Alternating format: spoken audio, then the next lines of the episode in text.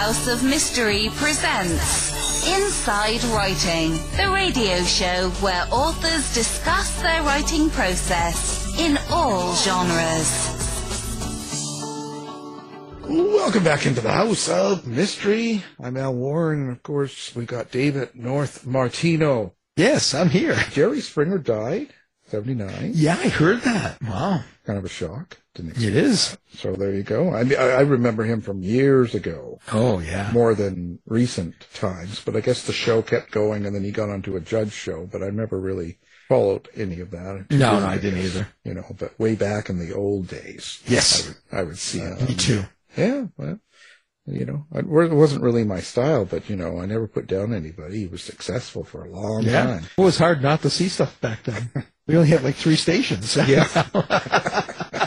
Yeah, you can get lost nowadays. We will be talking to an author here. He's got uh, a newest book out. It's called Hidden Cargo. It's a novel. Uh, let's bring him in, Mr. Robin Lloyd. Thanks for being here. Thanks for inviting me. Robin, so um, I know you've got a little bit of a history, um, kind of like as a journalist, I guess, and things like that. How how did you get into writing books? Like, how, what what brought on the change for you? Well, I had uh, 30 years of working in broadcast news, 15 of those years with NBC, and then about five or six years doing local news. And then I uh, went from there to uh, uh, producing stuff for public TV at uh, in, in Baltimore, Maryland. Uh, so there was a range of experiences, and I suppose uh, some of the most intense were, were covering the wars and conflicts uh, around the world, Central America, Latin America, Africa, Middle East. Um, so I saw my share of broken societies, and I think that's what probably uh, made me wonder what was it like at the end of our Civil War. I knew that would there was must have been lots of bitterness and lots of anger, uh, confusion, chaos, uh, but I, I had never really read a book that captured to me the pathos of what that end of the war was like. Yeah, so I started doing research, and and uh, I knew I wanted to do a sequel to the um, earlier book, Harbor of Spies. I, I knew I wanted to continue with the protagonist there, Everett Townsend, who'd been a blockade runner operating from Havana. And so I began researching Florida in 1865 and 1866 and discovered that it was indeed a fragile peace after the war. A type of Cold War, in fact, had emerged in Florida.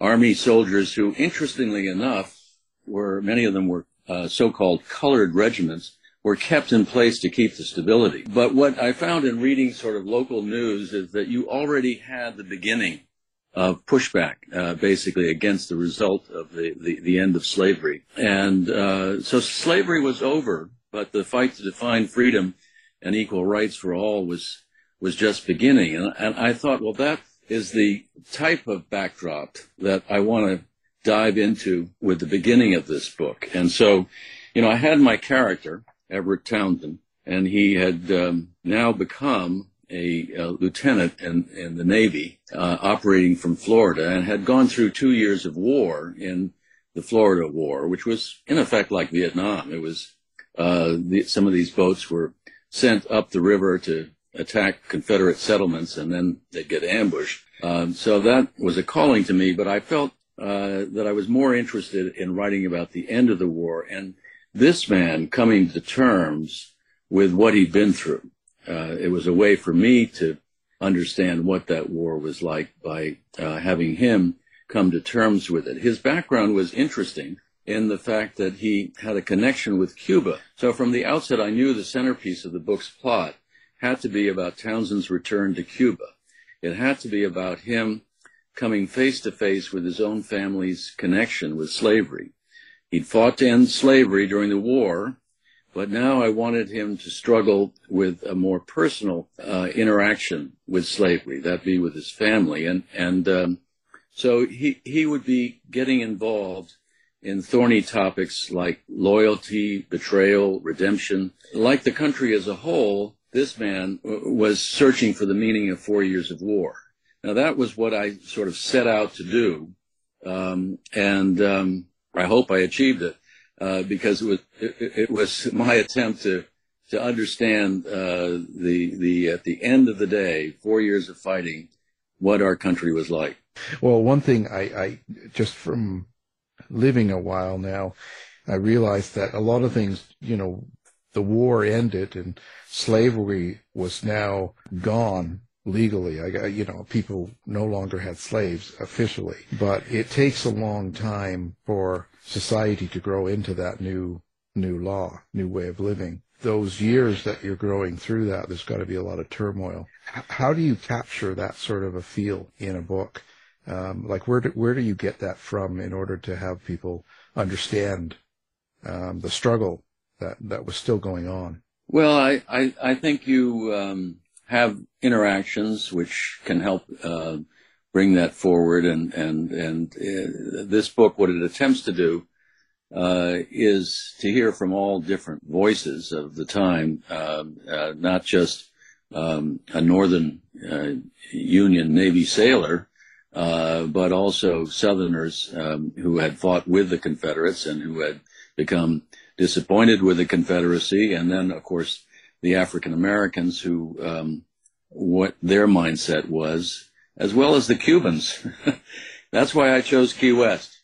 Key West was this wonderfully diverse place in 1865. 2,500 people, uh, a small ramshackle town of lots of wooden buildings. Um, uh, you know, it was a, a, seafaring harbor that was rough around the edges. And I thought, this is just the setting I want, uh, because they had this interesting mixture of basically Southern, but it was uh, a lot of Yankee merchants. And then it had this mix of Union soldiers, Army soldiers, and, and Navy men, because this was uh, headquarters of a naval fleet uh, during the war. Uh, in, in, addition, you had uh, fishermen from Cuba and the Bahamas, um, an established black community there. Uh, all in all, it was, uh, I thought, a very great spot because of its diversity to begin a story about the end of the Civil War, uh, suggesting that where do we go from here? Yeah, it's an interesting time period. Um, it's it's really hard to deal with compared to now. You talk about having a um, what you call a Cold War. How, how, do you mean that? Well, the interesting thing for me, it was actually um, fascinating to come up, come across it that the the the um, the Department of War left behind colored regiments. Uh, so it was people of color in the army who were stationed around Florida and, in fact, around the South, who were left behind. The the the, the uh, other soldiers um, were discharged, but they had to have uh, an occupation by U.S. Army troops, and in many cases, these were colored regiments. So you had this unusual situation where the Southerners who, who were trying to deal with um, so much and the, the, loss of their former lives and the change that came with the end of slavery, uh, in terms of authority, they were looking at, at, at, a man with a gun who happened to might have been a former slave. Um, I found that absolutely fascinating. That uh, that was the situation uh, in 1865, and I, I um, th- this book begins in the prison at Fort Jefferson on the Dry Tortugas, and there's a slight interaction there between Dr. Samuel Mudd, who was in prison there. Uh, who, he's the man who who, who um, repaired the the injury of John Wilkes Booth when he was attempting to escape and Mudd, along with others, were sentenced to life in prison at the, this penitentiary out in the Dry Tortugas, a terrible place. Uh, so there's an, a little bit of an interaction there uh, with the central character Townsend, and Townsend learns that uh, Mudd has attempted to escape from this uh, penitentiary out in the ocean, and he was captured. Uh, he, they found him and they brought him back and they asked him, why, did, why, Dr. Mudd, did you attempt to escape? And he said, I thought all these African American or black s- soldiers around me would kill me. Uh, so it was fear that had made him try to do the impossible, escape from this penitentiary. But I thought that notion of fear was really what was behind not only um, uh, the Civil War, uh, but what came after the Civil War fear of what was going to happen to their lives now that slavery was over. And, and I thought I would try to put that in uh, uh, to the book, which I did in, in chapter one.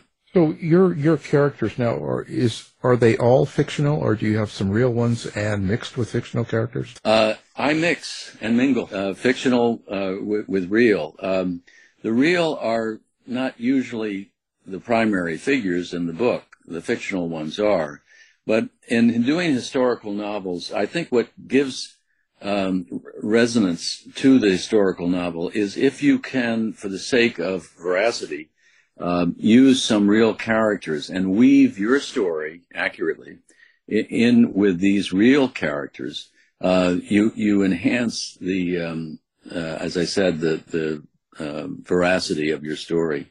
Well, how do you get into the minds of your historical characters, especially your fictional ones? Are, are you pulling um, dialogue and stuff from what's been reported in, in the papers of that time? Um, my process of researching is I start with books uh, that tell me the, the general um, uh, picture of the time. I then go to scholarly articles um, that are more specific on what I'm after. Uh, and uh, from there, I do a deep dive into newspapers of the time. Uh, so what does that do for me? Um, uh, in, in this particular case, I learned in Key West and which was really one of the reasons why I wanted Key West as a way to begin this book. Um, I learned that there had been a hurricane in October of 1865 that uh, was just devastating to the state of Florida. In fact, created $2 million worth of shipping damages. So there were dozens of ships that wrecked on the coast of Florida. And I thought, this is such a metaphor for the, the end of war that a hurricane strikes this part of the country and creates so much damage. And and so the, the book begins with uh, this Navy lieutenant trying to survive in the middle of a hurricane, and he comes across uh, a shipwreck. And and in in the shipwreck, when they go to investigate, they find a horrifying sight of a cargo hold full of dead people. There's one survivor, and the one survivor basically um, sets the whole story in motion by saying we uh, are all freedmen from a plantation uh, up the Mississippi River. Uh, they took us from there. We didn't know where we were going, uh, but uh, we were trapped, and all all um, all of them drowned except this one guy. And so that's how the story begins, and it sets in motion a mystery of what happened and how prevalent was this, and what did it mean. Um, you know, was this the beginning of a new slavery that was beginning? Some people in Washington thought it was because these reports gradually grew and uh, they they uh, showed up in several newspapers and on testimony in the Hill with the Senator Sumner, who was uh, a radical Republican of some note, uh, virulently against slavery, said this is uh, uh, threatening our country and is going to send us into a new slavery. These reports have come from everywhere. Texas, Mississippi, Louisiana, Florida. Uh, and uh, we we uh, have a major problem on our hands. So once I read that, and then I saw that Secretary of State William Seward, this is an actual fact, uh, traveled to Havana, Cuba, for talks with the Spanish officials there, and he was there for two or three days. Uh, I thought, well, this is really um, an issue that was of concern then, and it was very much of a, I, I think the country trying to see, can we reconcile? Can we move on? Uh, this is a fragile peace we have. And in fact, Seward uh, at one point said, um, even in the beginning of what was called re- the Reconstruction era, said we need to reconcile with the South. We have to find ways to reconcile with them. Uh, so I thought this dual theme of uh, as we stepped into Reconstruction and we um, dealt with the reality of how do we reconcile. Again, this this story resonated uh, as something that uh, was significant in our history, but was a forgotten chapter. And nowhere had I ever heard anything about this.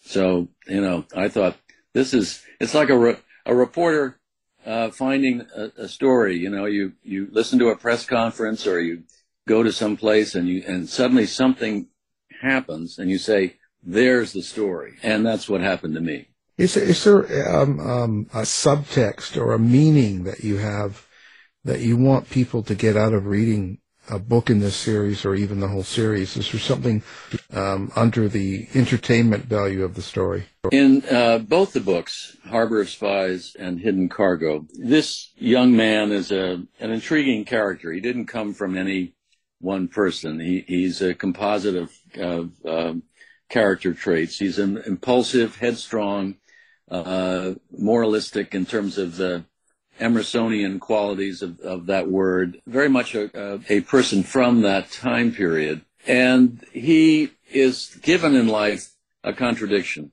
His, uh, his family was divided by the war. His brother fought with the, the Lee's army and died at Antietam. His parents died during the war, and he's left with um, the only thing left coming out of the war is a Spanish grandmother who he had on his mother's side, who owned a large plantation in Cuba with hundreds of slaves. And he knows, he feels obligated that he has to go back to Cuba um, uh, to, because she's asked him to, and he feels obliged to. But he doesn't want to do it. Uh, at the same time, he's conflicted because he has a, a, a lady friend who uh, has gone to Havana to live, and they uh, had had a relationship, but it hadn't worked out, and he wants to try to get back together with her. So you have this this man um, being drawn to Cuba. Um, uh, there are pros and cons, but in his cards is he's going to confront his family's connection with slavery, and he's going to have to deal with the moral complexities of of that um, as someone who was opposed to slavery and fought against it. So it's very much a look of one man coming to terms with what uh, slavery has done to his family and what slavery that he perceives has done to society. What does it mean for you when you write um, these books, when you put them together, done the research, and actually get them published and stuff? Uh, did you think there's a change in yourself? Well, I think each book that you write, you you explore different parts of your own psyche, uh, your past, uh, maybe memories, maybe persons that you met, uh, maybe emotions that you've uh, uh, not recognized, and they come out. Um, maybe old fears that you had.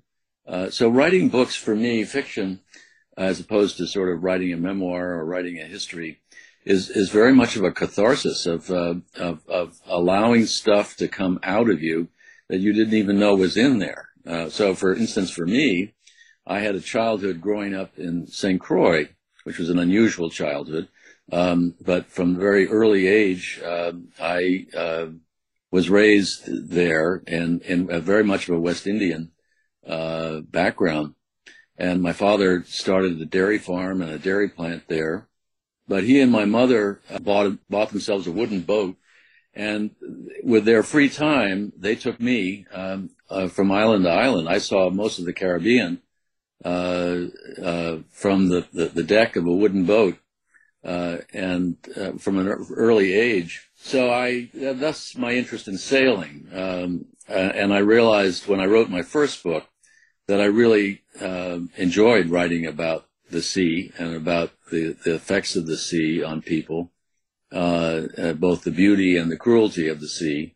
And I um, launched myself in a very unlikely way from broadcast reporter to historical novelist doing seafaring topics uh, with with mystery and romance involved. Uh, it was an unusual twist. Uh, it, it, happened because at, at, a time when uh, I was sort of anxious to retire, uh, and, and, my last uh, job was doing documentaries for public TV in, in, in Maryland, I thought I do need to write this book about an ancestor of mine who was a good friend of Charles Dickens and who was an American Connecticut ship captain. And I didn't have enough in the way of diaries and memoirs, but I had quite a bit about the man's character, including stuff from Dickens himself describing the man. And uh, I had a mystery. It was a family mystery uh, that I found in the, researching this fellow, uh, that his uh, older brother had disappeared at sea he wasn't dead, but he had disappeared.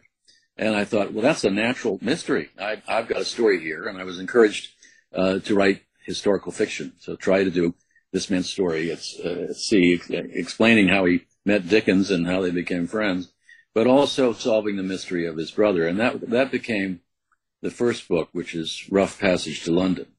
Um, so in each of these books, I try to find a real mystery, uh, something that that actually happened, and I try to weave this fictional story uh, into that mystery. So that's just my little quirky way of why I'm writing. Is there is there um, something that surprised you when you're doing the research and finding? I mean, because you're you're a newsman, you've kind of been out in the world and you've been around, but when you were looking into the history and trying to cover this in a book, uh, were there certain things that kind of came out that just sort of surprised you, you didn't expect to hear? Well, in terms of the research, I, I was completely blown away by um, what I discovered of this kidnapping because I, I went into the National Archives, Library of Congress, and I, I actually found uh, the handwritten notes from the um, American consul in Havana back to Washington, uh, where he says uh, to to uh, the Secretary of State, um, "We we have um, 400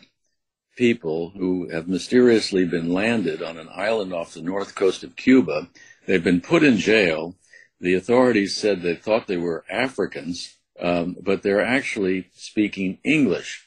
We think that these are kidnapped Americans that are here in Cuba, and and so an investigation was asked for um, from the Spanish. The Spanish, in, in characteristic fashion, uh, denied that this was even a fact. They, they said there are no such people, and no investigation, I guess, was ever done. Uh, but it was um, something that really took my breath away a little bit that this kind of thing was going on, and that there apparently was nothing to be done because the Spanish just closed the door and refused to uh, investigate. And, and, so that that was certainly one surprise. Uh, I, I hadn't expected expected to really get as far as I did in the research.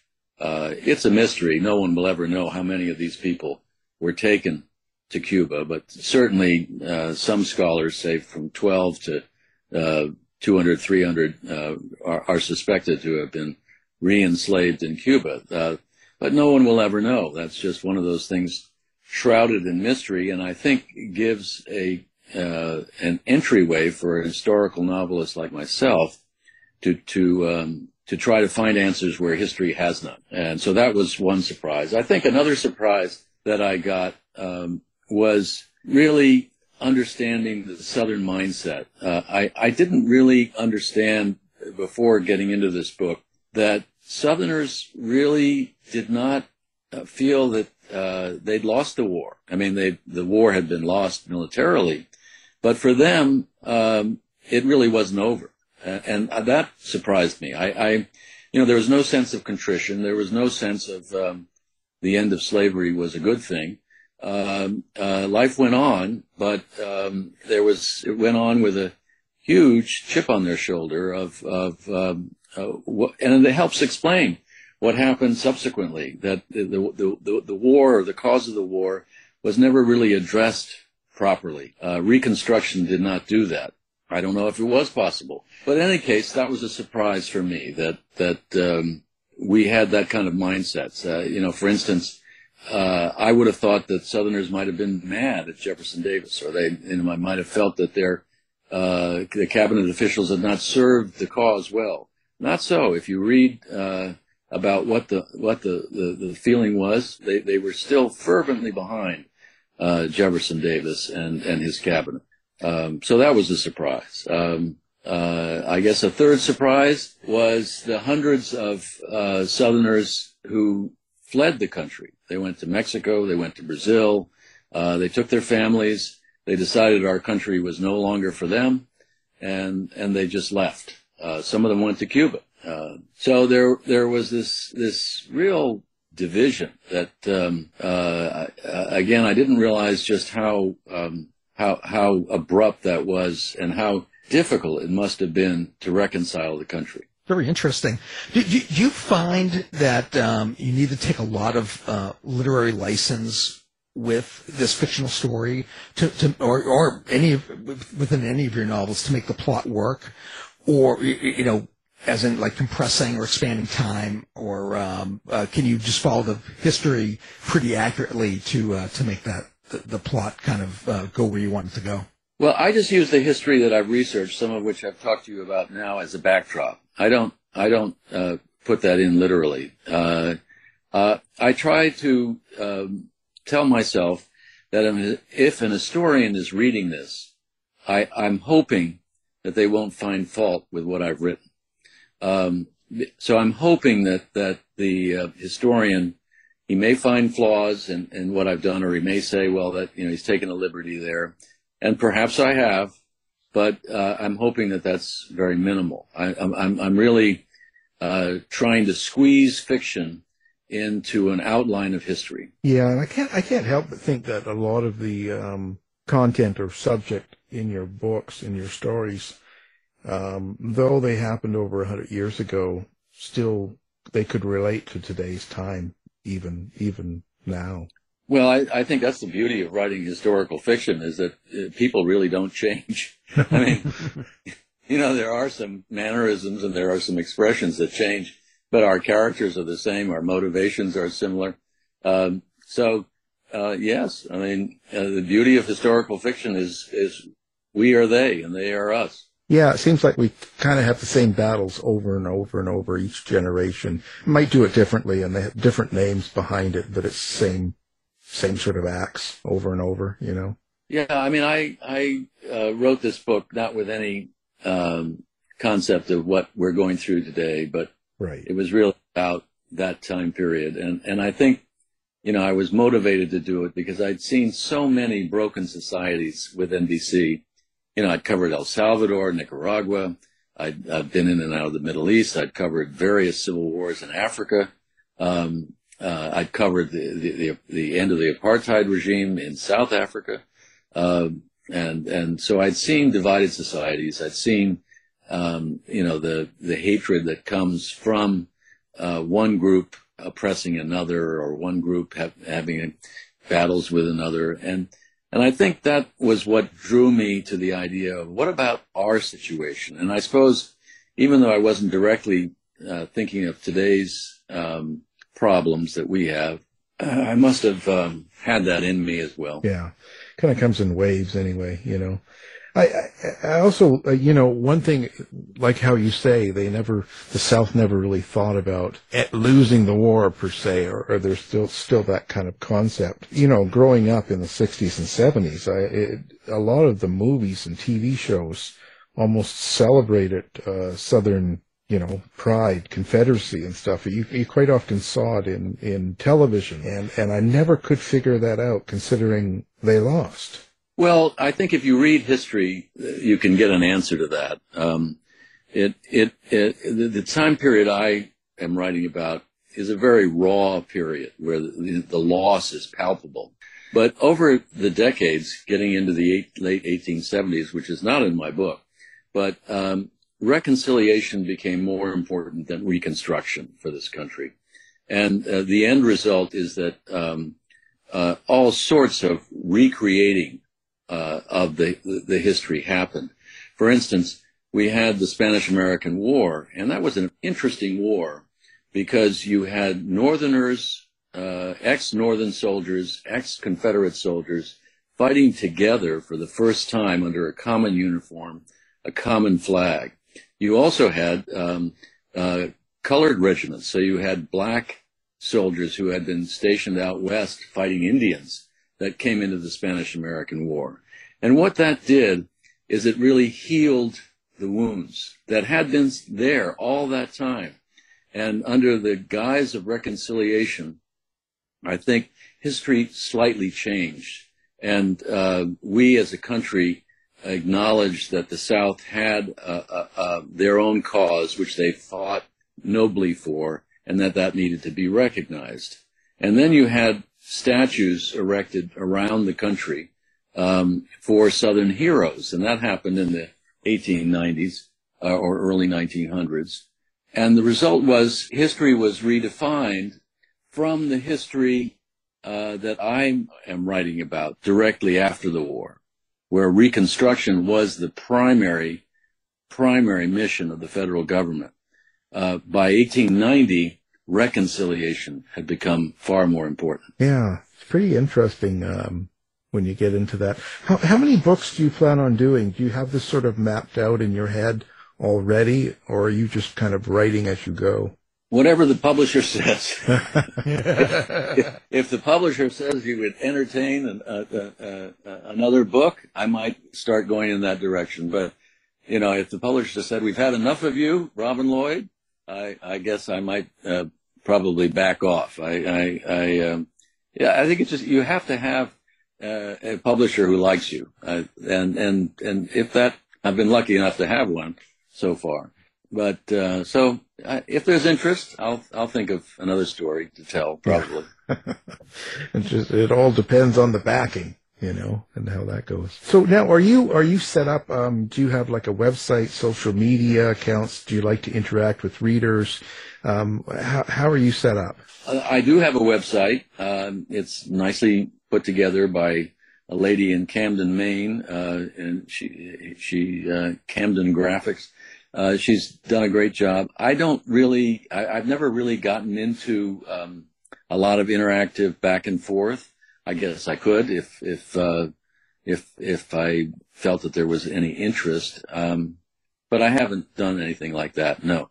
Okay. Well, we'll have your website and your book up anyway on our site so people can find you, you know. Uh, did, did you have any issues writing over the COVID period or was that sort of a okay with you for writing? Well, it was sort of interesting. I thought, uh, gee, you know, Shakespeare wrote during the plague, and you know, maybe he wrote some really good uh, plays over the plague. Uh, uh, supposedly, he locked himself in a house and he wrote. Um, and I, but for some reason, COVID was not that for me. I, I, um, I, I was not speedy in writing this book. It took me I guess uh, uh, three years uh, to, to to write it, uh, and um, so I, I would I wouldn't say it slowed me down terribly, but uh, it, it, also didn't speed me up. Uh, I, I, I guess I would call it a what. Well, what takes the time for you? Is it the actual writing of the story, or is it the research that takes most of that three years? The research takes a year. I mean, I I literally um, take a year. It's like a, taking a course, and I become uh, somewhat somewhat knowledgeable. I'm not an expert uh, about the area that I've chosen. And I, as I described to you, I go rather deep into research. Um, and um, once I've done that, and I, I, I really feel comfortable with knowing an awful lot about that time period, um, I am willing to then go to create an outline. In you know, in writing a novel, nothing is regimented. Uh, everything is fluid. And so there are times when I'm going to go back into research. There are times when, when I'm doing the research that I'm also thinking of how I could possibly turn this into a story. So it's all rather fluid. But I, I would say um, one one year to research, one year to do a basic uh, basic um, uh, rough draft, really basic, uh, and then finish it in a year. So three years. I guess I'm. I guess that's probably um, I, I uh, COVID was. Uh, I was thinking it took me longer, but that probably was about right. Three years to do a book. I wonder. I wonder if old Shakespeare had to deal with wearing a mask at Costco and having people fight. Just, just kidding. I don't even know if that story is true. I, you know, that's may have heard, may have read. Well, you know, great books, uh, great story, and uh, glad you uh, came on to talk about them. Um, of course, now the book, the new book is called Hidden Cargo. It's a novel. And our guest is the writer of the book, uh, Robin Lloyd. Uh, thank you for coming on the show. Thanks, Alan. My pleasure. Thanks, Robin. You've been listening to the House of Mystery radio show. To find out more about our guests, hosts, or shows, go to www.houseofmystery.com.